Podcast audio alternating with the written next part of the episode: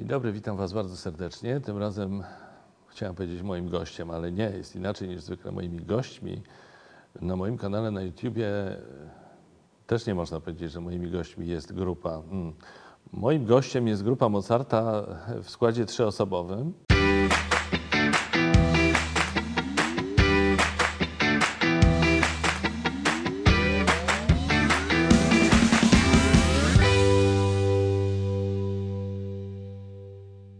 Są to panowie. Filip Jasiar to... dzień dobry. Pan. Dzień dobry Państwu. Michał Sikorski to... Chyba ja. Ale tak, witam bardzo serdecznie. Paweł Kowaluk. Tak, to witam. Ja, to na pewno ja. I właśnie kolegi, którego nie ma, to ten kolega... Będziesz jeszcze się nie ma Bolka. No nie, przepraszamy Bolka. Bardzo, przepraszam. Proszę go mimo wszystko pozdrowić. Bolesław Błaszczyk. Bolka Błaszczyka bardzo. I tak, Bolesław gra na wiolonczeli. Paweł gra na altówce, tak?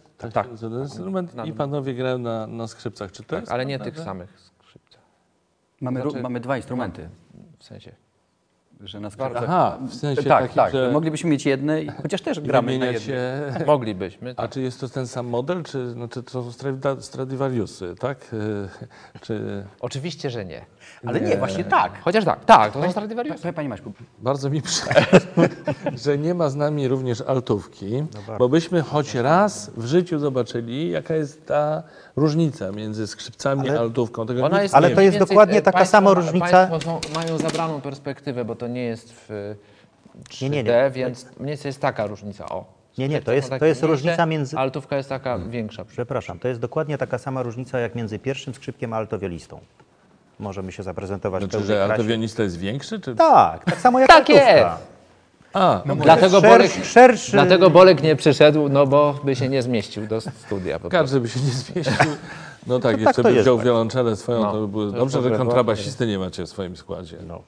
A powiedzcie mi, czy mogę o tych skrzypcach jeszcze powiedzieć, że Stradivarius, więc to jest rzeczywiście ten sam model. Budowane instrumenty są przez tego samego pana lutnika, pana Wojciecha Łukasza, którego serdecznie pozdrawiamy. I to są kopie Stradivariusa, jednego modelu, bo lutnicy w tej chwili tak budują instrumenty, że mają dokładnie obmierzony, znają model swojego ukochanego instrumentu. I to są kopie Stradivariusa. Michała skrzypce są nieco chyba młodsze. Kwestia miesięcy, widać, prawda? I zdobyły laury na konkursie lutniczym. Moje skrzypce tego niestety nie. No, ale tylko dlatego, że po prostu nie pojechały, bo im... Michała, są takie same. Tak, ale Michała mają ładniejsze kołki. To jest to bardziej podobne. Ale w takich ja mam plamkę, a Filip nie ma plamki. Ale jaka to różnica? To w dźwięku... Nie, w cenie. W cenie instrumentu. Ale to znaczy, te są droższe. Te, które dostały nagrodę, są droższe. No, na pewno. Tak. Pewnie tak? Tak? Nie wiem. A ile kosztują? Możecie powiedzieć, ile kosztują? Tak, one kosztowały, jeżeli dobrze pamiętam... Nie możemy tego powiedzieć. Kilkanaście tysięcy złotych. To trochę... Mało. Trochę taniej niż Stradivarius. No tak. Ale znaczy, żeby to było jasne, dla naszych widzów, bo może nie wszyscy się orientują, ile kosztuje Stradivarius, jeśli w ogóle jest gdzieś do kupienia, ale gdyby był, to by ile kosztował? Że taki jest ja bym wolał nie odpowiadać na to pytanie. No ale to jest powyżej €1 miliona, tak mi się wydaje. To są potem... A jeśli chodzi o dźwięk, powiedzcie, tak szczerze, to ta różnica jest warta grzechu, warta jest tego €1 miliona czy miliona z hakiem? Tak, naprawdę. To znaczy zależy od tego, kto te skrzypce ma w ręku, bo bardzo dużo zależy od grającego. Natomiast faktem jest, że to jest tak jak z wszystkim, co jest bardzo dobrej jakości.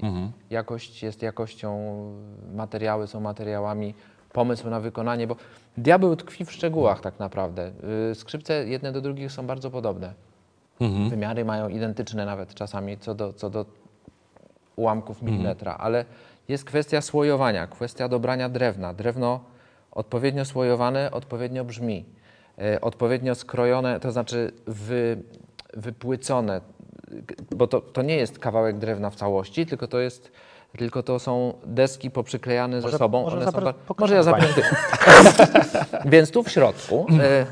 I oprócz tego też dobór lakieru, dobór kleju, którym się skleja boczki z górną i dolną płytą. Ustawienie duszy, która jest takim małym kołeczkiem między płytą górną a płytą dolną, nazywa to się dusza skrzypiec. Tak jak w żelazku, dokładnie, tylko nie gorąca. To jest po prostu kołeczek, który stoi tutaj pod podstawkiem, pod jego prawą, znaczy zależy jak się patrzy, jak się gra to prawą, jak się patrzy z widowni to lewą nóżką. I on nie jest wklejony, tylko on stoi po prostu. Dlatego tak tutaj apel do wszystkich Państwa, którzy pracują w służbach celnych, żeby nie nakazywali zdejmowania strun grającym w myśl zasady, że struną można zabić człowieka. Dlatego, że jeżeli zdejmiemy struny, to dusza upadnie i wtedy leży również wykonawca. Mówiłeś teraz serio? Że są takie przypadki, że? Tak. Jeżeli panowie, którzy przepuszczają, czyli kontrola bezpieczeństwa na lotnisku, zdarza się, że każą zdejmować struny. Że struny tak, ale idą do bagażu nadawanego. Wtedy nie ma napięcia na górną dekę, nacisku. W związku z tym ten kołeczek jest pozbawiony napięcia i się przewraca. I żeby jego postawić, no to już jest wizyta u lotnika i to jest to jest chwila. To zajmie... A zdarzyły wam się awantury związane z tym? Na szczęście nie, ale czytaliśmy o takich przypadkach i to jest... To znaczy udało się wytłumaczyć. Raz zdarzyła się taka sytuacja faktycznie, że był z tym mały kłopot, ale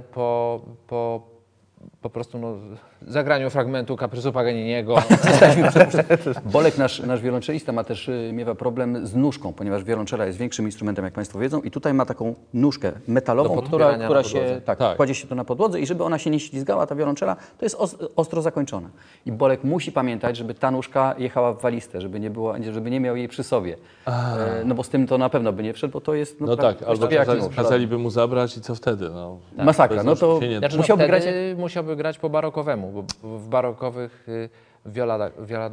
gamba. Gambiści tak grali, że trzymali w ten sposób instrumenty. Aha. Dlatego stare instrumenty mają na przykład powycierane boczki. Ale dlaczego on bierze wiolonczelę ze sobą na pokład, tak swoją drogą? Tak. Myślałem, że wiolonczela musi trafić, bo jest za duża.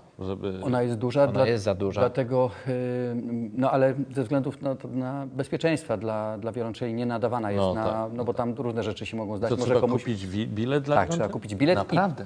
I ten bilet jest... I przypiąć ją pasami? I ona nie ma prawa do posiłku na przykład. I do bagażu.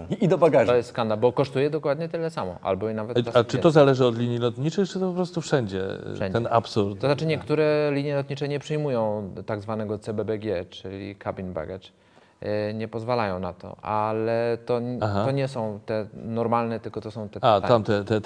A kontrabasista wniesie swój kontrabas, czy tylko do klasy biznes? Nie, też nigdzie. Też nie. Kontrabas musi być w specjalnym case'ie nadany do... Ale są kontrabasy, które są... Tylko, że to są kontrabasy takie, tak jak gitara akustyczna, podpinane pod prąd. One mają pudło, ale mają zmniejszone pudło i prawdopodobnie taki będzie można. Ale prawdziwy instrument nie będzie. Dobrze, zostawmy teraz latanie, chociaż w jakimś sensie do tego wrócimy, bo wy dużo podróżujecie i dużo latacie, więc to na pewno się przewinie. Musimy już lecieć. Ale wróćmy do tego dźwięku, bo powiedzieliście, że to zależy, kto używa. No ale czy to jest tak, że najlepszy skrzypek na świecie musi grać na Stradivariusie, żeby to miało sens i po prostu inny instrument do niego nie pasuje, a z kolei skrzypek, który jest porządnym skrzypkiem, ale nie najlepszym na świecie, jak zagra na Stradivariusie, to od razu pójdzie oczko w górę jego dźwięk, znaczy, że ten instrument go poniesie i tak dalej? Czy wy, gdybyście grali na Stradivariusach, bylibyście mistrzami świata jako skrzypkowie? Ja tutaj już pojechałem za daleko. Panie Macieju, jeżeli ten najlepszy... Nie no, mówmy sobie na te. Dobrze. Błagam. Ty, panie Macieju... Albo ty, Macieju, panie jeszcze. Ty, Macieju, panie. Zwłaszcza, że na YouTubie to w ogóle nie wypada być pan, panie. Jezu, przepraszam za fobasa. Nie, to do tej pory nie wybrzmiałem. Macieju, jeżeli ten najlepszy skrzypek nie musi grać na Stradivariusie. On rzeczywiście... Może powinien, wypadałoby, żeby... No okej, Stradivarius, Amati, Guarneri, jest tych instrumentów starych lutników jest wiele i powinien. Ale nie musi, bo jest też mnóstwo fantastycznych instrumentów budowanych teraz, współcześnie. To są genialne instrumenty. I często ludzie grają to musiałbym mieć wiedzę, dokładnie wiedzieć, kto na czym gra. No tak. Natomiast ten średni skrzypek, jeżeli weźmie Stradivariusa, to jego oczko wyżej na pewno tak będzie. Ja miałem 2 razy przyjemność grania na Stradivariusie gdzieś na lekcji. Dostałem od nauczyciela Pani Marina Jaszwili miała Stradivariusa, ja byłem u niej na lekcji w domu i ona dała mi potrzymać ten instrument. Magiczna chwila, wziąłem pod brodę, ten instrument jest mniejszy, delikatniejszy. No i tak zagrałem i on tak sobie zabrzmiał, ale nie było jakiegoś efektu wow. Natomiast gdybym z tym instrumentem poszedł już na salę, dużą salę koncertową, to tam, i to pewnie nie ja bym to usłyszał, bo przy uchu te instrumenty nie brzmią jakoś spektakularnie, ale na widowni to już robi różnicę. Natomiast muszę odwrócić sytuację jeszcze na chwilkę, dlatego że... Coś o skrzypcach jeszcze. Tak, dlatego że tym instrumentom, tym takim starym, bardzo dobrym, potrzebny jest człowiek. Jeżeli one stoją w gablocie, marnieją. Instrument musi cały czas grać, musi cały czas rezonować, musi cały czas brzmieć, bo inaczej zaczynają mieć coraz bardziej tego typu sytuacje. Mówimy czyli o instrumentach każdych, ale przede wszystkim tych starych. Dlatego że drewno musi cały czas wibrować, cały czas musi uczyć się wybrzmiewania, bo inaczej w jakiś tam sposób, no prawdopodobnie to organicznie da się wytłumaczyć, ale po prostu ten dźwięk temu instrumentowi marnieje. Dlatego wskazanym jest, żeby najlepiej dobrzy instrumentaliści grali na tych wspaniałych dziełach. Panowie, proszę, teraz wyciszmy te nastroje, ten temat skrzypiec wyciszmy. Mieliśmy mówić na ty. Tak, panowie, ale no w takim licencja poetyka. Wy panowie, skończmy teraz mówić o skrzypcach. Janusz Wawrowski ma Stradivariusa, w Polsce jest Stradivarius. To chciałem tylko pozdrowić Janusza. Wystarczy. Pomówmy teraz o altówce, bo to jest po prostu niesprawiedliwe. To jest piękny temat, Paweł. To jest dopiero, tak. Pawle, bardzo cię przepraszam, że to tyle trwało. To proszę cię bardzo, teraz masz 5 minut mówienia o altówce, możesz powiedzieć co chcesz. Na przykład, czy to prawda, że skrzypkowie sobie robią żarty z altówki? Jak się nazywa człowiek, który gra na altówce? Przepraszam bardzo. Paweł Kowaluk. Wypadł akurat. Czy to prawda, że skrzypkowie sobie robią dowcipy z Pawła Kowaluka? Nie, to nieprawda. Natomiast faktem jest, że jest dużo obiegowych dowcipów o altówkach. Na przykład? Koledzy z zazdrości. Najpierw przykład, a później dlaczego. Czym się różni altówka od granatu? No, nie wiem, ja nie wiem.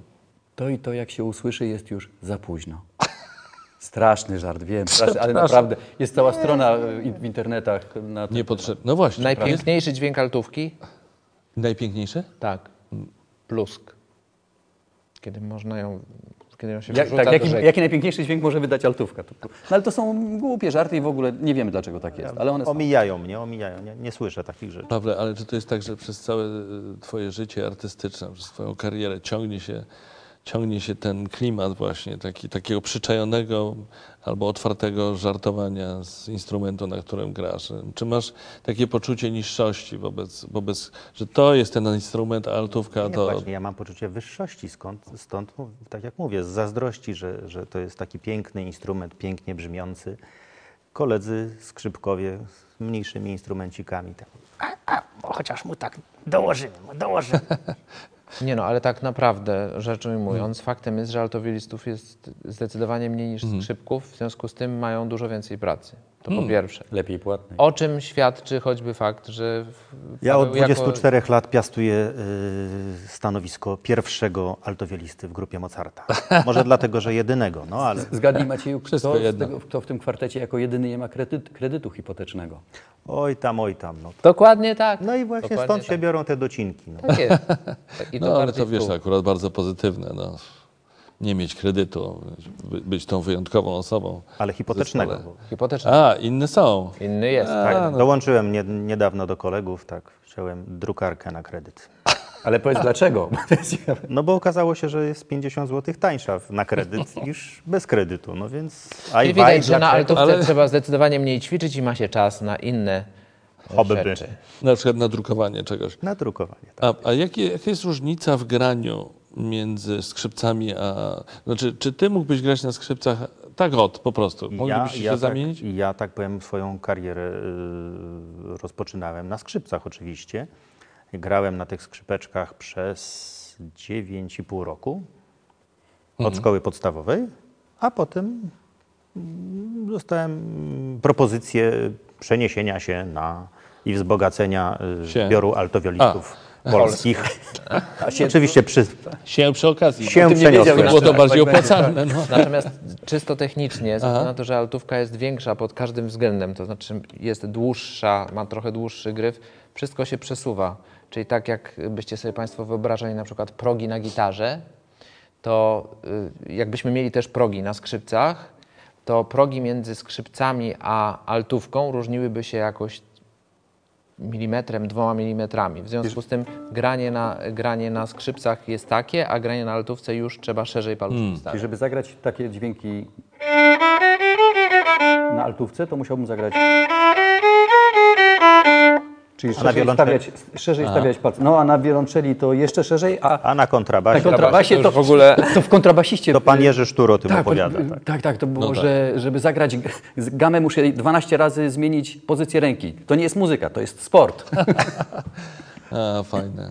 Słuchajcie, 25 lat wam stuchnie za chwilę, czyli w marcu 2020 roku. Ten program nagrywamy 21 października 2019 roku, czyli zostało wam tak mniej więcej pół roku do jubileuszu 25-lecia. To jest coś niebywałego. Jak wy z sobą wytrzymaliście przez ćwierć wieku? Nie, ale tak serio pytam. Po pierwsze zleciało. Bardzo szybko zleciało, prawda? Tak. No, ja w ogóle jestem w szoku. 25 lat to jest prawie tyle, co mają wszystkie moje dzieci. No nie, przesadziłem, ale... Są też starsze, tak? Znamy się, my siebie znamy dłużej niż znamy swoje żony. Dłużej... Nasze relacje są dłuższe niż z naszymi żonami. Ale z żonami też nam się układa. Nie? Bardzo, tak, wszystko jest dobrze. Tak. Okay. Chwilami są bardziej intensywne nasze relacje, czyli częściej widujemy się i więcej czasu spędzamy razem niż z rodzinami. Oparliśmy się, to jest przyjaźń, to jest wspólne cele, wspólne poczucie humoru, wspólne radości, wspólne sukcesy, wspólne porażki. To cementuje pięknie. To są piękne słowa, Filipie. I bardzo wam serdecznie gratuluję. Naprawdę. 25-lecie zespołu, czy też kwartetu smyczkowego Grupa Mozarta to jest wspaniała sprawa, naprawdę godna podziwu, ale ja teraz chcę od was usłyszeć trochę takich zakulisowych różnych zdarzeń, czyli chciałbym, żebyście mi opowiedzieli o jakichś sprawach, które naprawdę były wyjątkowo ważne w tym 25-leciu. Na przykład czy było jakieś takie jedno wydarzenie przez te 25 lat, które dla was było szczególnie ważne z powodów artystycznych albo jakichś innych? Było takie jedno, czy wam się wszystko zlewa? Oj, myślę, że było ich kilka. Opowiadaj, co przyszło ci pierwsze. No, według mnie najważniejszym wydarzeniem, niestety smutnym dla nas, była śmierć Artura, no bo to w zasadzie na początku naszej drogi przytrafiła. Po 5 latach Grupy Mozarta w 2000 roku. No i to był taki poważny zakręt i poważny znak zapytania, co dalej. Znaczy dla nas to był stop, dla nas to był koniec Grupy Mozarta. I gdyby nie fakt, że Artura rodzice powiedzieli, że chłopaki, Artur by sobie na pewno tego nie życzył, żeby jakkolwiek to się zatrzymało. Prosimy was, zróbcie to dalej. No i tylko właściwie dzięki temu zdaniu, które ci wspaniali ludzie wypowiedzieli, no jeszcze dzięki wsparciu, tak powiem, przyjaciół Artura Andrusa, Czerwonego Tulipana, a nie wiem, kto, już nie pamiętam. No ale mnóstwo namawiał nas, opowiadał nam na przykład o tym. Artur Renion był wiolonczelistą, z którym zakładaliśmy Grupę Mozarta. Tak. Zaczęliśmy w 95, 14 października 2000 roku. Był ten wypadek i myśmy mieli tuż potem jechać na kilka koncertów do Szwecji właśnie z Arturem Andrusem i Czerwonym Tulipanem. No i po śmierci Artura Reniona wiedzieliśmy, że no... I wtedy Artur Andrus zadzwonił i mówi: słuchajcie, zaproście wiolonczelistę, macie na pewno wśród kumpli jakiegoś wiolonczelistę, niech jedzie z wami. Chodzi o to, żebyście byli razem, żebyście spojrzeli sobie, weszli na scenę razem, żebyście tak popatrzyli sobie w oczy i ta decyzja sama przyjdzie. I Czerwony Tulipan, czyli Stefan Brzozowski, Ewa Cichocka, tak, Krysia Świętowska, tak, świetni ludzie, tak, świetni ludzie i też oni mówili, że w ogóle nie ma. I myśmy pojechali, oczywiście nie graliśmy swoich zabawnych utworów, tylko byliśmy zespołem akompaniujących piosenką Artura, piosenką Czerwonego Tulipana. No i to był bardzo ważny moment. Pamiętam rozmowę z Włodzimierzem Korczem, który opowiadał o tym, co się stało po śmierci Andrzeja Załuchy.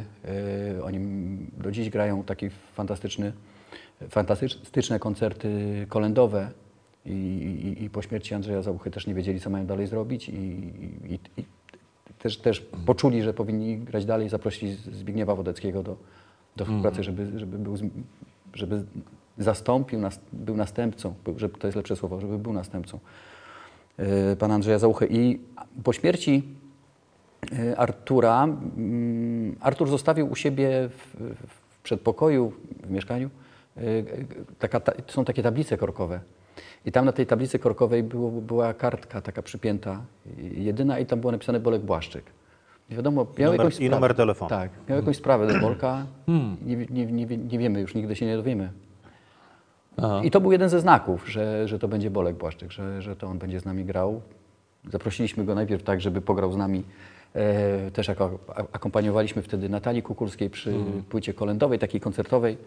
To pograł z nami troszkę Bolek. No i tak chodzi o to, żeby się poznać, żeby pogadać. Myśmy się znali ze studiów, no ale to była bardzo taka znajomość powierzchowna. Mijaliśmy się gdzieś tam parę razy, powiedzieliśmy sobie cześć, zamieniliśmy kilka zdań. No a tu mamy się związać na długo i bardzo, bardzo intensywnie. Okazało się, że Bolek jest fantastycznym, wspaniałym człowiekiem, świetnym muzykiem, o tym wiedzieliśmy. Człowiekiem o ogromnych, szerokich horyzontach i świetnie wszedł w Grupę Mozarta. Ale pierwszego koncertu mu współczułem. Był taki biedny, bo jednak wchodzi się w zupełnie inny świat. Niby muzyka, niby wszystko się zgadza, ale to jest zupełnie inna forma przekazu. Oprócz tego, że się gra, trzeba jeszcze dużo rzeczy robić sobą. Lepiej, gorzej, różnie. Chwała Bogu, Bolek jest bardzo utalentowany również tak scenicznie. Aktorsko to może za dużo powiedziane w naszym przypadku, ale jakiś tam pierwiastek w każdym z nas jest wykorzystywany.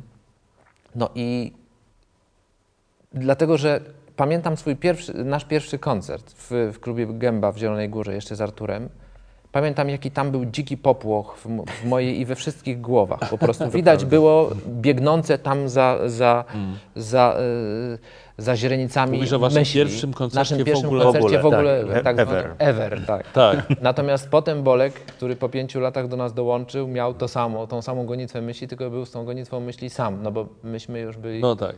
Ale na pewno go wspieraliście. Nie no, oczywiście. Próby i tak dalej, ale wszystko tak. Ale ta gonitwa myśli. Powiedzcie coś więcej na temat tej gonitwy myśli. Czy dacie radę?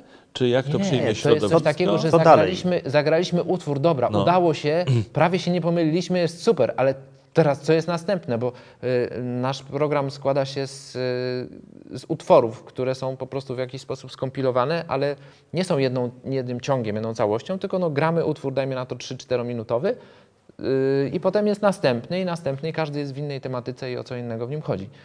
W związku z tym, jak się na przykład jest moment, że się wchodzi za kulisę na chwilę, żeby się przebrać, to mieliśmy, pamiętam, na tym naszym pierwszym koncercie wywieszone spisy tego, co jest po czym.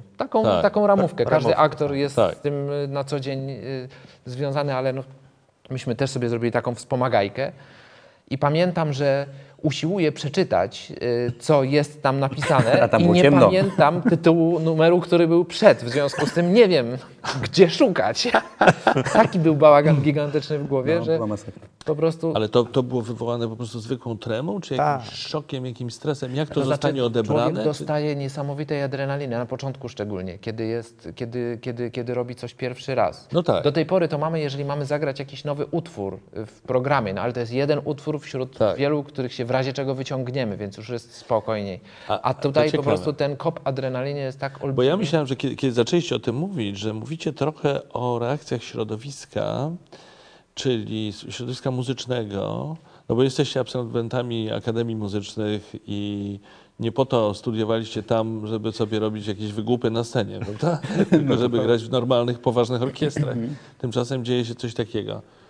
Ale tego się nie obawialiście. Chwała Bogu, jest to środowisko tak bardzo kulturalne, że nic nie powie. Że albo nikt nic, jeżeli ktoś jest przeciw, to po prostu tego nie mówi, a jeżeli ktoś jest za, to przychodzi i gratuluje. I mieliśmy bardzo, bardzo wiele takich sytuacji, szczególnie jak byliśmy zapraszani do Akademii Muzycznej w Warszawie, pamiętam to. No bo to był taki top on the top, nie? Chłopaki są związani z Akademią Muzyczną, dlatego że byli jej studentami. Ja byłem takim studentem dochodzącym, bo jestem młodzianinem i tam kończyłem akademię, jak jeszcze była Akademią Muzyczną, bo teraz jest uniwersytetem. Tak. I pamiętam roześmiane twarze profesorów i pamiętam ich szczęście, że jest aprobata ze strony ciała pedagogicznego, więc to było bardzo... Ale to ciekawe, bo rozmawiamy o tym pewnie dlatego, że to nie jest takie oczywiste. Pamiętam, oglądałem niedawno film Pavarotti, może widzieliście, tak. Był w kinach film Pavarotti. Nie, Pavarotti go nie widziałem. Dokument o tak. Luciano Pavarottim, genialny. I tam był taki moment w tym filmie, kiedy jest mowa o tym właśnie wątku, że on, poważny śpiewak operowy, nagle kolaboruje z jakimiś rockmenami i w ogóle co to jest. Było coś takiego, że on miał nawet przez moment takie, może nie on sam, pewnie z tym nie miał problemu, tylko gdzieś jakieś reakcje, recenzje środowiska, że to niegodne, nie wypada, żeby mieszać te dwa światy, a moim zdaniem co znaczy nie wypada? Jeżeli to się, że tak powiem, sprzedaje w takim sensie, że ludzie to lubią, przejdą na to, kupią bilety, a w dodatku wy jesteście rewelacyjni, perfekcyjni, to jaki z tym jest problem? Ale myślę, że niepotrzebnie w ogóle o tym rozmawiamy, bo tego wątku nie ma i się nie pojawia, prawda? Znaczy w przypadku pana Pavarottiego jest jeszcze ta kwestia, że on jest jednak kojarzony z klasyką. Taką klasyką. Zawsze tam występował, jest świetnym. Wszystkie jego nagrania są bardzo, bardzo wybitne dla tych, którzy cenią ten rodzaj sztuki. I może tutaj bardziej można by się było dopatrywać tego, że nagle pojawia się przy innej muzyce. Ale w naszym przypadku o tyle tak nie jest, że myśmy nigdy w klasycznym środowisku jako soliści czy jako grupa zespół nie zaistnieli. Tak, w ogóle. Przepraszam. Nie ten wątek mój profesor od skrzypiec miał ciekawą też taki moment, bo wypuścił rok po roku absolwentów. Więc Marcin od Krzysztofa Bąkowskiego. Marcin jest skrzypkiem Filharmonii Narodowej, wspaniale tam sobie radzi. Potem byłem ja, Grupa Mozarta. Chwilę później, rok później po mnie dyplom zdała Julita. Ona zaczęła bardzo szybko grać w takim duecie skrzypaczek Julita i Paula. I poszły w pop, pełen pop. Rozmawiałem potem z Krzysztofem Bąkowskim i on mówi, no zobacz, tak jakoś mi się nie poukładało, ale mam nadzieję, że następni pójdą normalną ścieżką. No miał pecha akurat. Nie, ale to chyba w ogóle, sam się zastanawiam, czy to jest temat do rozmowy, bo to chyba nie chodzi o konwencje muzyczne, bo przecież skrzypkowie grają w zespołach rockowych, w różnych konfiguracjach, w jazzie i tak dalej. W popie, Vanessa May teraz mi przychodzi do głowy i tak dalej. Tylko raczej chodziło mi o to skrzyżowanie muzykowania i też grania fragmentów jakiejś klasyki z kabaretem. Że jest śmiesznie, że to jest taka zbitka, ale to jest fantastyczne, to się wszystkim podoba i wy jesteście w tym wspaniali. I ja was chciałem teraz podpytać o to właśnie, skąd wy to umiecie, gdzie się tego nauczyliście, jak tworzycie wasze gagi? No Filip wyssał z mlekiem ojca. Dlatego, no tak. Przede wszystkim my tego nie umiemy. Jak ktoś jest synem Krzysztofa Jaślara... Mam łatwiej. My tego nie umiemy, bo tego nikt nas tego nie uczył. I tak jak Michał opowiadał o tym pierwszym koncercie w klubie Gęba, no to był pierwszy kontakt z publicznością i ta publiczność przez te 25 lat jest naszym nauczycielem i my słuchamy tego, jak reaguje na to, co my robimy na scenie, bo coś chcemy przekazać, czy czymś chcemy rozśmieszyć. No i obserwujemy, czy to nam się udaje, czy to nam się nie udaje i uczymy się, oglądamy swoje nagrania. No i to jest taka nauka wielka. Poczekaj. Ile pracujecie nad jednym, chciałem powiedzieć, gagiem, nad jednym utworem? Od 5 minut do kilku lat. No, powiedz teraz.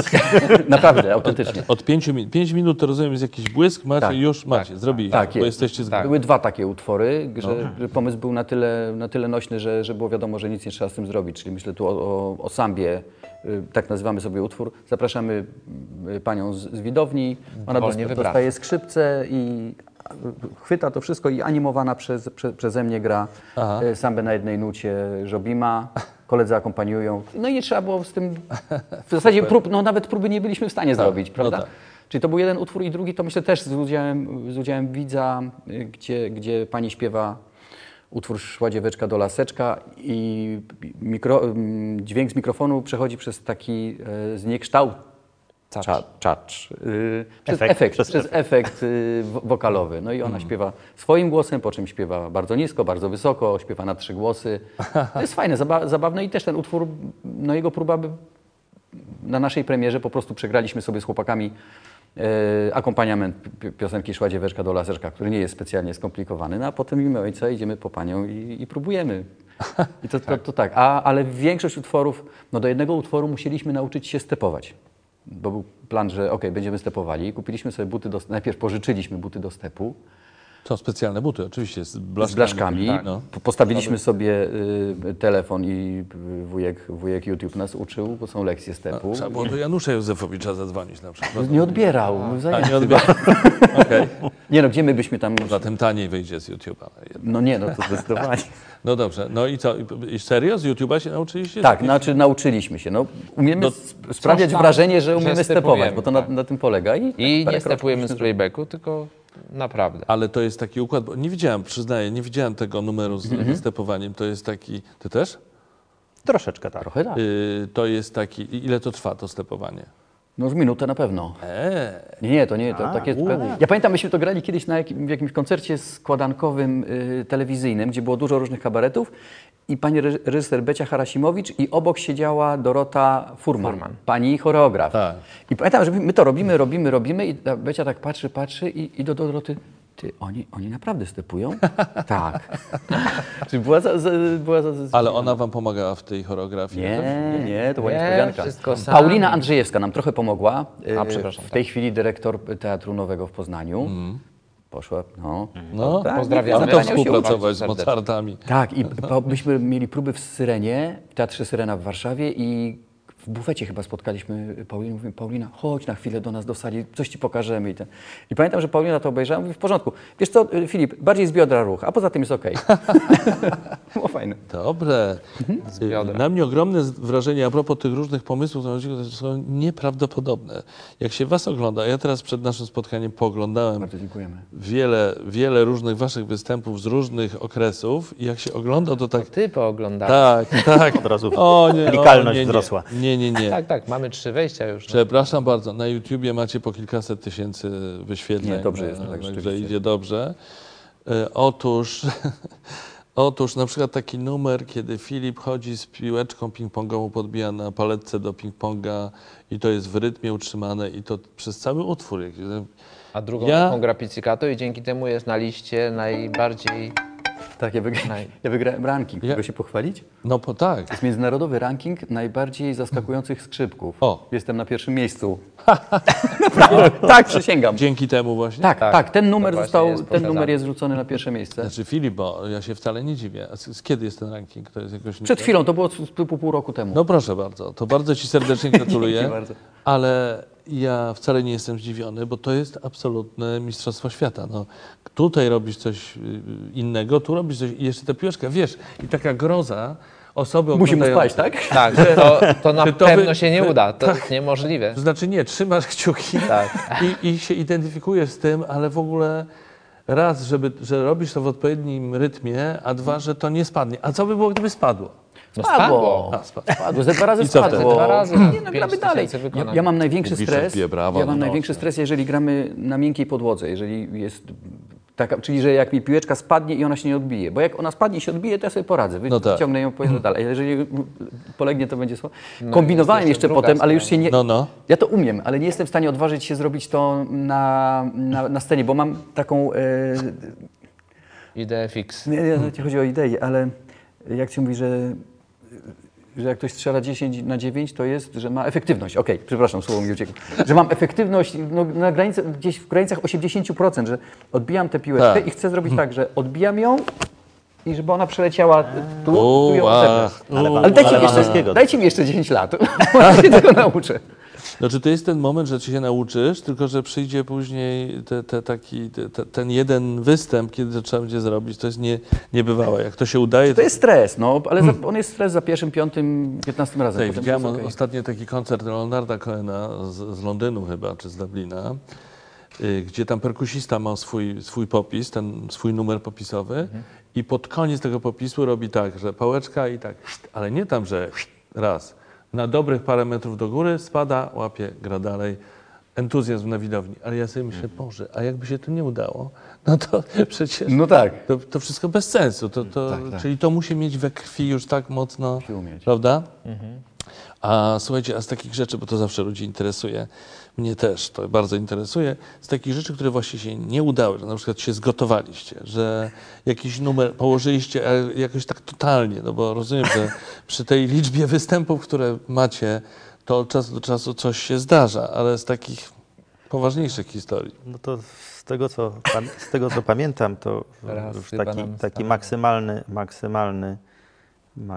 No, tak. Mów dalej. Właśnie. Powiedziałem z tego, co pamiętam. To. Maksymalna wpadka. Maksymalna wpadka to kiedyś grając w miejscowości Radzymin. Miasto, wspaniałe miasto. Tak, miasto wspaniałe. Niestety pamięć zawiodła wszystkich z nas i utwór stanął. Nie potrafiliśmy go dokończyć. Zatrzymaliśmy się. Przeprosiliśmy państwa. Ale nie, myśmy potem odpalili, pamiętasz? Że nie, chyba. Tak, to na 100, przepraszam, uderzymy. Na 100 pamiętam, ale myśmy stanęli w flecik, gdzie Paweł gra na flecie nieskomplikowanym, flecie prostym i rzeczywiście stanęliśmy i było potem przypominanie sobie i gdzieś że okej, i tam się ktoś załapał i poszło. Wydawało mi się, że po prostu stanął, bo przepraszamy. A co się stało? Dlaczego? Nie wiemy. No, po prostu. Biała plama. Reakcja łańcuchowa, ale też jesteśmy teraz na takim etapie, że gramy równolegle kilka programów różnych, bo gramy i program z orkiestrą i z jazzbenem, co prawda z jazzbenem rzadko, ale wtedy to była taka kumulacja i gramy za granicą program, który jest zupełnie inny niż te programy, które gramy w Polsce, a w Polsce gramy 2 programy. Też różne, bo w zależności od tego, gdzie byliśmy, a gdzie jeszcze nie, no to musimy Państwu zaprezentować to, co było odrobinę wcześniej, albo to, co jest zupełnie bardzo nowe. I wam się może pomylić. I szare komórki po prostu gonią w piętkę momentami, szczególnie w numerach, które są grane bez nut. A czasem wychodzimy przed publiczność, nie mamy się do czego odnieść i to też nie jest problem, bo to wszystko działa, tylko że... Na przykład jest sytuacja, że trzeba to grać na dużym skupieniu, dlatego że oprócz tego, że mamy do wygrania nutki, to musimy jeszcze pokazywać sobą ewentualne relacje między nami i ewentualnie jeszcze coś tam na przykład dostepować, tak? No tak. I wtedy, kiedy zdarzy się coś ewidentnie nieprzewidywanego, tak jak na przykład wczoraj, komuś z publiczności zaczął bardzo głośno dzwonić telefon, który grał jakąś melodię, ale taką nagranie. Takie... I po prostu jak my tu jesteśmy skupieni, gramy swoją melodię, tu słyszymy inną melodię, która się nie przerywa, bo są ludzie, którzy automatycznie wyłączają. Niestety nie potrafiła przez 2 minuty wyłączyć swojego telefonu. I po prostu wtedy po prostu już tylko trzymamy się tego wątku, który idzie w głowie, o niczym nie myślimy, żeby się nie zastanawiać nad tym, co zrobić, żeby ten telefon wyłączyć, bo wtedy można się natychmiast wyłożyć. Więc to jest niebezpieczne. Michał też powiedział o takiej reakcji łańcuchowej, bo to się bardzo często zdarza, że jak gramy, wszystko jest fajnie i jak jeden zacznie gdzieś iść w szkodę lekką, gdzieś tam traci asfalt i jest gdzieś z boku i wtedy, często mi się to zdarza, ale czasami jak ktoś z kolegów, to ja wtedy strasznie się muszę koncentrować, żebym ja się nie wywalił, bo jak ja się wywalę, no to wtedy już... Ale tak laikom wytłumacz, co znaczy, że idzie gdzieś tam... Szkodę. Zaczynam mylić dźwięki, zaczyna grać nawet w rytmie, ale trochę inaczej niż jest napisane i to bardzo bo to... Są takie utwory, znaczy w ogóle generalnie podczas grania te rzeczy dzieją się szybko dosyć. Możesz coś zagrać wreszcie. To nie mogę teraz, muszę naciągnąć. Znaczy, tak, bo rzeczy dzieją się dosyć szybko. Na razie zagraj swoje.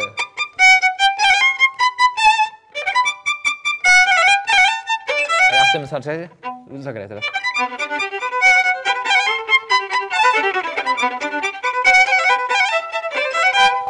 Tak? Jeżeli Michał... A zagraj teraz co innego. A ja jeszcze coś innego. Mam kłopot. Zagrał coś innego. Tak, mam problem. Te rzeczy dzieją się na tyle szybko, że my nie mamy czasu na to, żeby... To się musi dziać. My nie możemy o tym myśleć. To po prostu gramy i tyle. A jeszcze jest to, że projekcja w głowie jest taka, że my pamiętamy całą harmonię, co grają wszyscy. Aha. I jeżeli coś jest nie tak, to my słyszymy, że coś jest nie tak. Nawet jeżeli to dalej idzie i widz jeszcze tego nie usłyszy, to my już wiemy. I wtedy się zaczyna. I wtedy najgorsze, co można zrobić, co się dzieje, że człowiek zaczyna myśleć, co ja mam grać. Że pierwszy, czwarty, drugi, trzeci o palcach, które kiedy postawić. Albo jak mu pomóc. I koniec. I to jest... Bo... Jak mu pomóc. Jest, tak, bo jest już ewidentnie w zbożu i tam... Baraszkuje, my na asfalcie, on tam gdzieś bokami. No tak, słuchajcie, bo to jest tak, że wy macie bardzo precyzyjnie rozpisane wasze utwory, co bardzo dokładnie widać, że tam jest wielka precyzja. I teraz jeżeli w tej precyzji, te klocki gdzieś tam nagle coś, jakiś element, to jest jakaś reakcja łańcuchowa, prawda? Że... Tak, no to, tak, to jest nagle... Praca czterotorowa, to jest w ogóle różnica między nawet dziećmi w szkole muzycznej i dziećmi w innych szkołach, że dzieci w szkole muzycznej muszą myśleć liniowo z innymi. To znaczy muszą wiedzieć, że dokładnie w tym samym czasie, o tej samej porze muszą się znaleźć w tym samym miejscu taktu. Mimo tego, że grają co innego, to się składa w logiczną całość, bo to jest jeszcze tak zwany pion harmoniczny, czyli to musi po prostu zabrzmieć. To nie może być dowolny dźwięk zagrany w tym samym momencie, tylko musi być dokładnie ten dźwięk zagrany w tym dokładnym momencie. Dlatego bardzo się cieszę, że są teraz takie programy w szkołach ogólnokształcących, że się zbiera dzieciaki w grupy i działają na przykład 4 czy 5 osób musi zrobić jakiś projekt. To jest dokładnie bardzo podobna rzecz do grania na praca zespołowa. Praca zespołowa, w teamie. Tak. Trzeba się zgrać. I to po prostu idzie równolegle. To trudno do... Nie, ale ja jeszcze o czymś innym mówiłem, że wasze utwory, wasze numery, tak nazywacie, mówicie numery, są bardzo precyzyjnie wymyślone, muszą być precyzyjnie wykonane i też chodzi o to, żeby ludzi rozśmieszyć. I teraz... Nie chodzi wam na pewno o to, żeby rozśmieszyć ich w sposób przypadkowy, na przykład tym, że ktoś się wyłożył i poszedł tam w szkodę, tak jak mówiliście. To jest niezabawne. To jest niezabawne wtedy. Tak. Więc rozumiem, że to jest podwójny taki wysiłek, żeby tego nie było.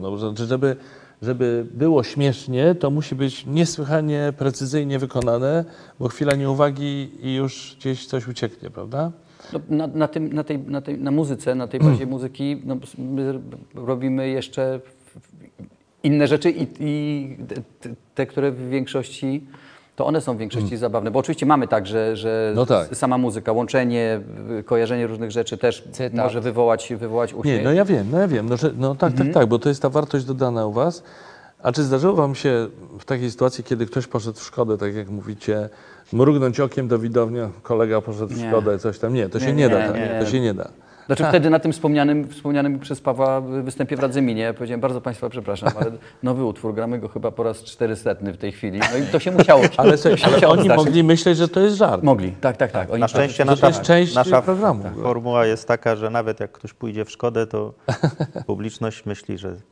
Mam nadzieję, że tak myśli, że to tak miało być. Tak jak było, przypomnij mi tylko, gdzie to były Gliwice, jak Bolek w pierwszych 10 sekundach, naszego koncertu wpadł w ścianę przewrócił się na kablu i wpadł w wiolonczelę ręką do środka. Rozbił instrument kompletnie. I przez moment było śmiesznie, bo publiczność myślała, że to jest żart. Ale kiedy publiczność tego nie widziała, tylko usłyszała szczęk łamiącej się wiolonczeli, po czym wyszedł Filip, mówi, bardzo Państwa przepraszam, czy ktoś z Państwa na sali ma może wiolonczelę, bo kolega ją złamał. No i teraz... do którego momentu to jest żart? A od którego do tego momentu to było bardzo śmieszne. Tak. Ale co dalej?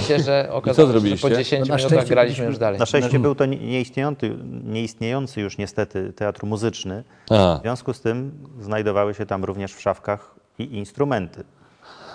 i udało się w jakiś sposób coś tam podobnego. Tak, ze zgodą muzyka. Panowie z teatru włamali się do szafki, wyjęli wiolonczelę, Bolek się nastroił i zagraliśmy dalej. Ale co musimy też podkreślić bohaterską postawę publiczności, bo jedna pani z publiczności, jak tylko to usłyszała, zerwała się, pobiegła do domu i przyniosła wiolonczelę. Więc mieliśmy, w razie gdyby wpadł w tą następną, to mieliśmy jeszcze trzecią. Aczkolwiek okazało się, że pani przyniosła tą wiolonczelę, po rozpakowaniu okazało się, że wiolonczela ma tylko 3 struny. Więc... Ale Bolek jest utalentowany i to jest odpowiedź na twoje pytanie, dlaczego nie gramy na Stradivariusach. No tak, to już wiem. Nic więcej nie trzeba mówić. Mamy wyrzuty sumienia, zanosząc instrumenty do lutników z prośbą o szczególnie, że my nosimy instrumenty do lutnika, który stworzył te instrumenty, więc jeszcze bardziej. Ale słuchajcie, mam tutaj zestaw pytań do was, przez które koniecznie musimy przejść, oczywiście, bo dotyczą waszych najbliższych działań, również jak sądzę związanych z jubileuszem, ale bardzo mnie interesuje rzecz następująca. Jak wy wymyślacie swoje? Kto jest najczęściej pomysłodawcą? Kto jest najczęściej autorem? Czy macie reżysera? Nie, myślimy, że Mozart. Autentycznie. Mamy nadzieję, że to nasz patron. I to jest w ogóle fajna nadzieja. Mi się ta myśl bardzo podoba, że Wolfgang Amadeusz Mozart patrzy na nas. Przede wszystkim nie ma nic przeciwko temu, że jest naszym patronem. I jemu się chyba to podoba, że chłopaki jeżdżą, grają, podpierając się jego nazwiskiem. Ja tak sobie myślę, że kto wie, czy on facet o ogromnym poczuciu humoru. No, geniusz muzyczny, ale facet o ogromnym poczuciu humoru. Choć nie miał w życiu łatwo. Może to on nam podsyła, bo to w sumie nie wiadomo, jak to jest, skąd to jest. Nie macie reżysera, tak? Nie, wszystko robimy razem. Spotykacie, ale jak to? Macie ustalone próby? Czy to powstaje podczas tras, te kolejne rzeczy? Bo wiecie, jak się ogląda wasze numery, to niektóre są tak pojechane, że bardziej nie można, że bardzo, normalnie to by człowiek nie wymyślił czegoś takiego. Teraz się trzymam choćby tego ping-ponga, ale nie wiem, grania na butelkach albo muzykowania na balonikach, które się tam pompuje. No balonik akurat powstał w trasie. Balonik powstał w trasie faktycznie, a dokładnie rzecz biorąc, jak byliśmy w Belgii, na jednym z takich naszych 20-koncertowych bodajże, 20-kilkukoncertowych wyjazdów w Belgii. No i tak sobie właśnie siedzieliśmy, dlatego że taki wyjazd polega na tym, że Belgia jest malutkim krajem. W związku z tym nasz management obrał stacjonarny punkt 1 w środku i jeździliśmy gwieździście, że się tak wyrażę. To było super zorganizowane. W ogóle podziwiam Belgów za organizację, że na chwilę odjadę, ale od tematu. Dlatego że zostaliśmy wciągnięci na listę wykonawców w Belgii po jednym z festiwali, na którym się pojawiliśmy. I to jest zrobione w ten sposób, że wszystkie domy kultury chyba, no nie wiem, 20 czy przynajmniej kilka domów kultury ma listę wykonawców, którzy zapewniają im cały jakiś tam czas funkcjonowania, około 40 różnych podmiotów. I finansowane jest to w ten sposób, że wszystkie domy kultury nawzajem sobie pomagają. Te, które są z większych miast, mają większe dochody, wspomagają te, które mają zbyt małe dochody, żeby kupić taki koncert. To wszystko jest świetnie zorganizowane i bardzo bym chciał, żeby w Polsce tak było. Żeby nie każdy dom kultury musiał być sobie sam sterem, żeglarzem, okrętem, tylko żeby po prostu to było takie zrzeszenie domów kultury. To było świetne w Belgii. Ale wracając do samego tematu, mieszkaliśmy w jednym wynajętym takim hotelo-mieszkaniowcu i oprócz tego, że oczywiście oddawaliśmy się różnym swoim prywatnym kwestiom, również spotykaliśmy się na próby i tam właśnie powstał utwór. Nasze utwory powstają wtedy, kiedy muszą powstać, kiedy już nie ma wyjścia, już musimy coś zrobić no bo jesteśmy tak jak wszyscy, pracujemy wtedy, kiedy akurat, no okej, może nie wszyscy, ale my zbliża się, jak czujemy chłód stali blisko gardła. I ten utwór powstał, ponieważ mieliśmy wziąć udział w kabaretowym Dniu Kobiet, zaproszeni przez kabaret Hrabi, sala kongresowa, wówczas przed remontem jeszcze. No i że jakiś utwór dla pani. No i to był utwór o tym, jak muzycy starają się zaimponować kobiecie. Sporo naszych utworów powstało ostatnio z kolei w garderobie Teatru Bobino w Paryżu. Tam też graliśmy taki drugą serię koncertów, a po powrocie, zaraz po powrocie mieliśmy zagrać premierę nowego programu, bo no okazało się, że poprzedni program, mimo że całkiem fajny, to już gramy go tam powiedzmy 3 lata, no i trzeba nowy plakat, nowy program, nowy tytuł i żeby do publiczności wrócić z czymś, czego nie widziała. W związku z tym tam nowe utwory. Nowe utwory, tak. W znacznej części. Więc tam też powstało sporo utworów i jak trzeba, jak musimy to robić, to nagle pojawiają się pomysły, pojawia się czas, który możemy spędzić na próbach i robimy. Słuchajcie, z takich rzeczy wokół jubileuszowych waszych, to już mówiliśmy, że 25 lat w marcu przyszłego roku grupa Mozarta skończy 25 lat, po prostu piękny jubileusz, ćwierćwiecze istnienia. Wydajecie właśnie DVD z materiałem z koncertu Grupa Mozarta i Przyjaciele. Czy już wiadomo, kiedy premiera tego DVD? W najbliższych dniach. Fizycznie, bo rozmawiałem z wydawcą Krzysztofem Świątkowskim, mówił, że fizycznie będzie miał w ręku tę płytę 30 października, ona wyjdzie z tłoczni. Myślę, że w pierwszych tygodniach listopada. Świetnie. Swoją drogą rozumiem, że to będzie dostępne nie tylko fizycznie na płycie DVD, ale również w jakichś miejscach streamingowych, tak? Na pewno. Prawda? Tak. No bo jesteśmy... Tak mi się wydaje. Tak. New Abra jako dystrybutor będzie również na pewno zamieszczała te poszczególne utwory na swoim kanale. Grupa Mozarta i Przyjaciele. Przyjaciele, a propos przyjaciół, w listopadzie, czyli nagrywamy 21 października, czyli już za chwilę, ruszacie w nową trasę, Grupa Mozarta i Przyjaciele, i to jest ten sam skład, bo to mam całą listę wypisaną tych waszych przyjaciół, czyli Artur Andrus, Zbigniew Zamachowski, Jaromir Nohavica, to nie wiem, czy był wcześniej z wami. To jest zagraliśmy 2 koncerty z Jaromirem. Tak, i jeden z nich jest zarejestrowany. Jaromir jest na płycie. I Jaromir będzie z nami razem z Arturem, z Kasią Pakosińską, z Kasią Pakosińską i Zbigniewem Zamachowskim będziemy na przykład w Częstochowie na pierwszym z tych koncertów. No ale będzie też Tomek Jachimek potem w tej trasie, z tego co pamiętam. Alicja Majewska, Włodzimierz Kor. Kasia Pakosińska, powiedziałaś, Andrzej Poniedzielski, czyli to są rzeczywiście wasi przyjaciele. No, znacie się od dawna a jak to jest? Czy poszerzacie ten skład przyjaciół? Czy on już jest stały i w kolejne trasy? To jest ingerencja rynku w przyjaźń. Ponieważ dla nas te nazwiska, które wymieniłeś, Artur, Andrzej, Piotrek Bałtroczyk, to tak jak Irek Krosny, to są jak nas zapytasz o przyjaciół, to rzucamy te nazwiska. I zagraliśmy w kilku miastach i teraz wracając do tych miast, musimy publiczności przywieźć nowych przyjaciół. Tak. I to jest wspaniałe, bo dzięki temu możemy poprosić pana Włodzimierza Korcza, panią Alicję Majewską i Włodzimierza Korcza, żeby byli, bo my się przyjaźnimy rzeczywiście. I bardzo się cieszę z tego drugiego objazdu tych pięknych, dużych sal, bo dzięki temu a przyjaźń z Jaromirem Nohavicą to jest w ogóle bardzo świeża i nowa przyjaźń, bo myśmy się... Międzynarodowa. Świeża, ona nie jest świeża, my się znamy już od paru lat. Dosyć...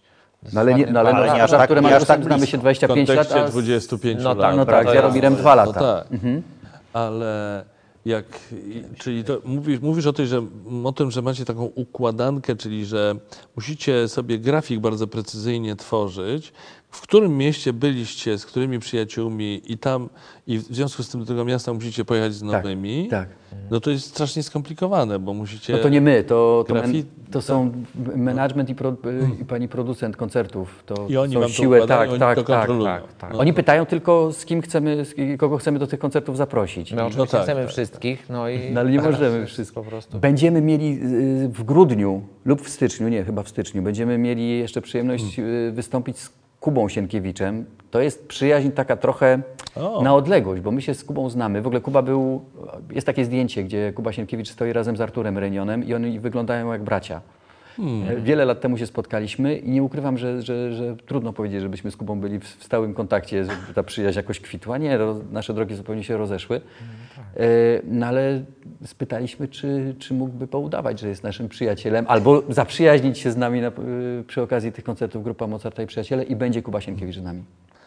ale jak Kuba Sienkiewicz, ja rozumiem, jak jest z wami Artur Andrus, rozumiem, jak jest z wami Kasia Pakosińska czy Tomek Jachimek, ale Kuba Sienkiewicz w jakim sensie jest z wami? Bo nie jest artystą kabaretowym, jest po prostu muzykiem wspaniałym. Po prostu uwielbiam jego twórczość. Wiesz, jego piosenki są jednak bardzo wielowarstwowe. One są ja myślę, że one się pięknie wpisują w ten...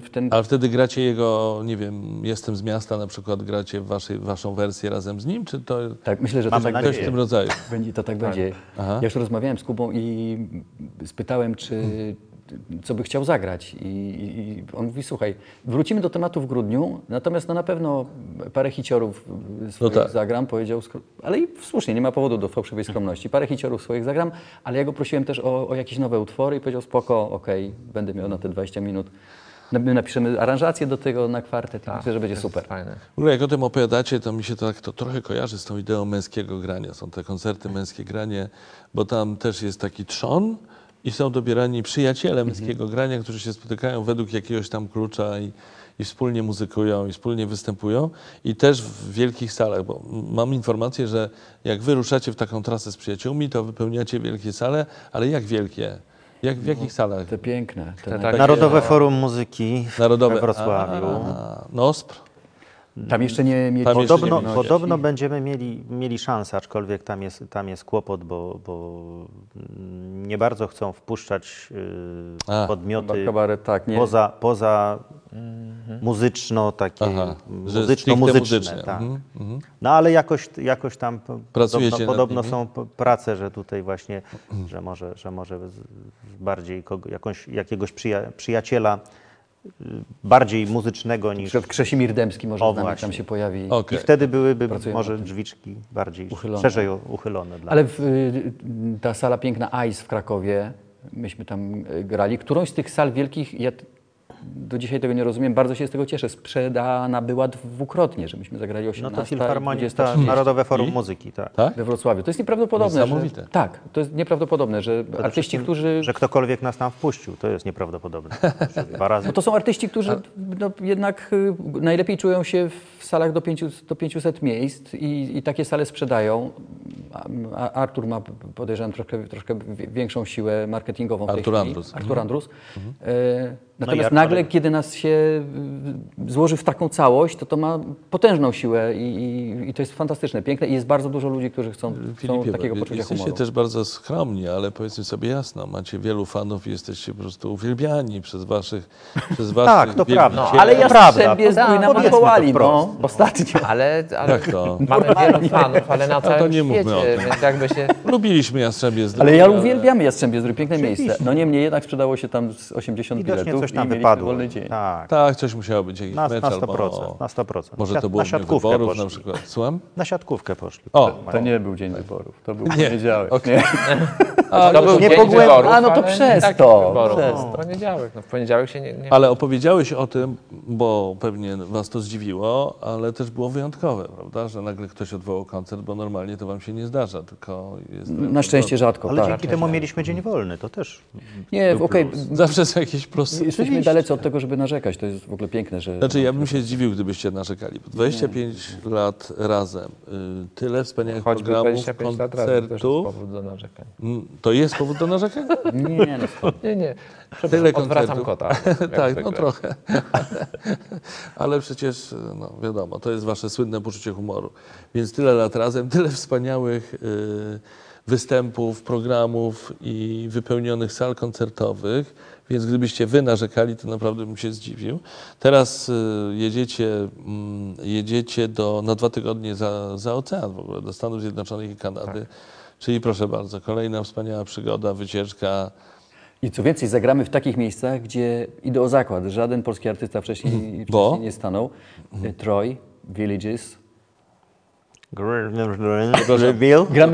Gramy generalnie w piasecznach, w lokalnych piasecznach amerykańskich. Gramy tym razem w małych miejscowościach, ale myślę, że to może być bardzo ciekawe i bardzo ciekawy ale pobyt i świetna publiczność. Uniwersyteckich, czyli tam, gdzie są też młodzi ludzie. Zresztą będziemy mieli też takie warsztaty z młodzieżą. Ale jak wy jedziecie za granicę, to wy występujecie tylko dla Polonii, czy występujecie niekoniecznie tylko dla Polonii? Wyłącznie nie dla Polonii. Bardzo rzadko gramy dla Polonii. Wy macie ten luksus, który jest niedostępny dla wielu artystów, mianowicie, że jesteście, operujecie językiem międzynarodowym, no bo muzyka i bardzo mało słów. No jeśli się odzywacie, to bardzo rzadko i często po angielsku, albo jak w takim programie na przykład włoskim, pamiętam, że Filip bez przerwy mówił grazie. No i wszyscy rozumieją. Tyle znam włoskiego, no mój Boże. Tak, ale wszyscy właśnie tyle znam włoskiego, więc jak w Stanach powiesz grazie, to też zrozumieją, miejmy nadzieję. W każdym razie potem 65 koncertów w Paryżu w jednym z teatrów, prawie codziennie. 65 koncertów. No, to dużo. Tak, to mocno. Ale naprawdę, no to jest godne pozazdroszczenia, że wypełniacie salę i właśnie nie gracie tylko dla Polonii, albo w ogóle nie gracie dla Polonii, tylko dla tubylców. To jest wspaniała sprawa w ogóle. Zawsze nam jest miło, jak Polacy przychodzą i zwykle paru Polaków się zdarza nam gościć na koncercie, co jest zawsze bardzo fajne, bardzo miłe, ale takich stricte polonijnych koncertów gramy rzeczywiście niewiele. A te 65 w Paryżu, no to była przygoda niesamowita. Znaczy była i będzie, bo była i będzie. W przyszłym roku jedziemy jeszcze raz, tak. I jak to wygląda, no taki koncert, znaczy przychodzą Paryżanie, Francuzi i wiedzą jest skąd jest. Silna promocja, ogromna promocja, bo Paryż jest takim miejscem, gdzie tych wydarzeń kulturalnych, artystycznych jest bimbalion. Trzeba powiedzieć, bo to jest, tam jest 300 chyba teatrów, o ile nie więcej, różnego kalibru, od olbrzymich sal do malesieńkich, takich dosłownie 20-30 miejscowych pokoików. Aha. Wszystko mieni się teatrem. Natomiast oferta takiego Paryża, takie teatry potrafią grać 2 do 3 spektaklów dziennie. No, czyli mamy jakieś 1000 spektakli do wyboru. I Paryżanie na to chodzą. Paryżanie i turyści. I turyści oczywiście również. Ale to jest super, kiedy jest się w jakimś miejscu, gdzie jest tych teatrów kilka, idzie się przez ulicę wieczorkiem i stoją kolejki, które czekają na wpuszczenie do kolejnego teatru. Nasz Teatr Bobino jest tak usytuowany, że kolejka na nasze i innych koncerty grających tam właśnie stoi w takim podwórku, które schodzi kaskadowo coraz bardziej w dół, dlatego że teatr jest pod ziemią. Ale to też można zobaczyć, ile ludzi przychodzi na taki koncert. I oni mają na to czas. To jest niesamowite. A w waszym Teatrze Bobino ile osób przychodzi na taki koncert? Znaczy teatr jest duży. Myśmy mieli średnio 500, bo policzyliśmy to. Średnio? Średnio 500. I teraz też tak będzie, że 65 koncertów prawie codziennie, mamy nadzieję. 500 osób codziennie. Czyli co znaczy, że czasem było 200 osób, a czasem był teatr pełen. Bo... Gramy od środy do niedzieli. Zawsze w weekendy jest bardzo dużo osób. Tam Bobin ma chyba 700 miejsc. Ogromny teatr. 1700? Nie, 700. No wszystko jedno. Nawet jak 700. Ale żeby nie było smutno artystom występującym, jeżeli teatr nie był cały sprzedany, balkonów nie widać, ale parter miał takie kurtynki i od któregoś tam rzędu była kurtyna i nie było widać, że tam są jeszcze puste, niesprzedane miejsca. To też widzowie się lepiej czuli, że jest... Ale jak gracie w Paryżu, to macie jakieś akcenty, wątki francuskie dotyczące francuskiej muzyki, czy robicie swoje niezależnie od miejsca, w którym występujecie? Próbujemy mówić po francusku. Ja usiłuję śpiewać piosenkę po francusku. Michał śpiewa po francusku, tak. Zresztą Michaela Jacksona. No. Michael Jackson sam powiedział, zadziwiony, że... Pierwszy raz słyszę. Mówimy si j'avais une guitare na przykład. Oui. Mój ulubiony moment, jak mam okazję i schodzę po gościa, czyli po widza, który będzie z nami za chwilkę śpiewał, choć o tym nie wie. Właśnie we Francji bardzo lubię to robić, że schodzę mówiąc po polsku i zaczynam do gościa mówić, że proszę pana, jest taka sprawa, że bardzo byśmy pana zaprosili na scenę. I tak oni patrzą, po czym pytam panu, parle vous polonais? On mówi, no to się nie dogadamy. Także to są takie fajne, to jest bardzo wielka przyjemność, wielka frajda granie dla Francuzów. Słuchajcie, jestem pod wrażeniem. Myślę, że już od dawna jesteście bardzo bogatymi muzykami, bo jak ktoś tyle jeździ... Znaczy to mówisz do Pawła w tej chwili, tak? No. Tak. No, przede wszystkim, bo jest przypominamy, że prawda. Altowiolistą? Tak. No, po francusku altist. No, dużo łatwiej. Szybciej, prawda? Altist. Tak. Jak tak jak artyst. A skrzypek po francusku? Wiolinist. Wiolinist, altist. Słuchajcie, więc bardzo wam serdecznie gratuluję, bardzo was podziwiam. Jestem waszym idolem, jakby to prawda. Jestem waszym fanem. I bardzo wam dziękuję i mam taką propozycję na zakończenie, żebyśmy to jakimś tak ładnym akcentem muzycznym, bo najlepiej było tak, żebym ja mógł pożegnać się z naszymi widzami przy akompaniamencie jakiejś fajnej muzyki w waszym wykonaniu. Paweł w tym czasie musi zrobić jakieś murmurando albo wykonać, postepować czy tam co. Będę swoją partię śpiewał. Dobrze. Filip Jasiar, skrzypce, Michał Sikorski, skrzypce i Paweł Kowaluk na co dzień altówka, a dzisiaj a cappella. Proszę państwa, Grupa Mozarta w niepełnym składzie, która właśnie w przyszłym roku będzie obchodzić swój jubileusz, 25-lecie istnienia, była gościem w moim programie na kanale na YouTubie. Bardzo im dziękuję, nie wiem czy mnie słychać, bardzo dziękuję za wizytę i za rozmowę i trzymam kciuki za kolejne lata wspaniałych koncertów i występów. Dziękuję wam bardzo.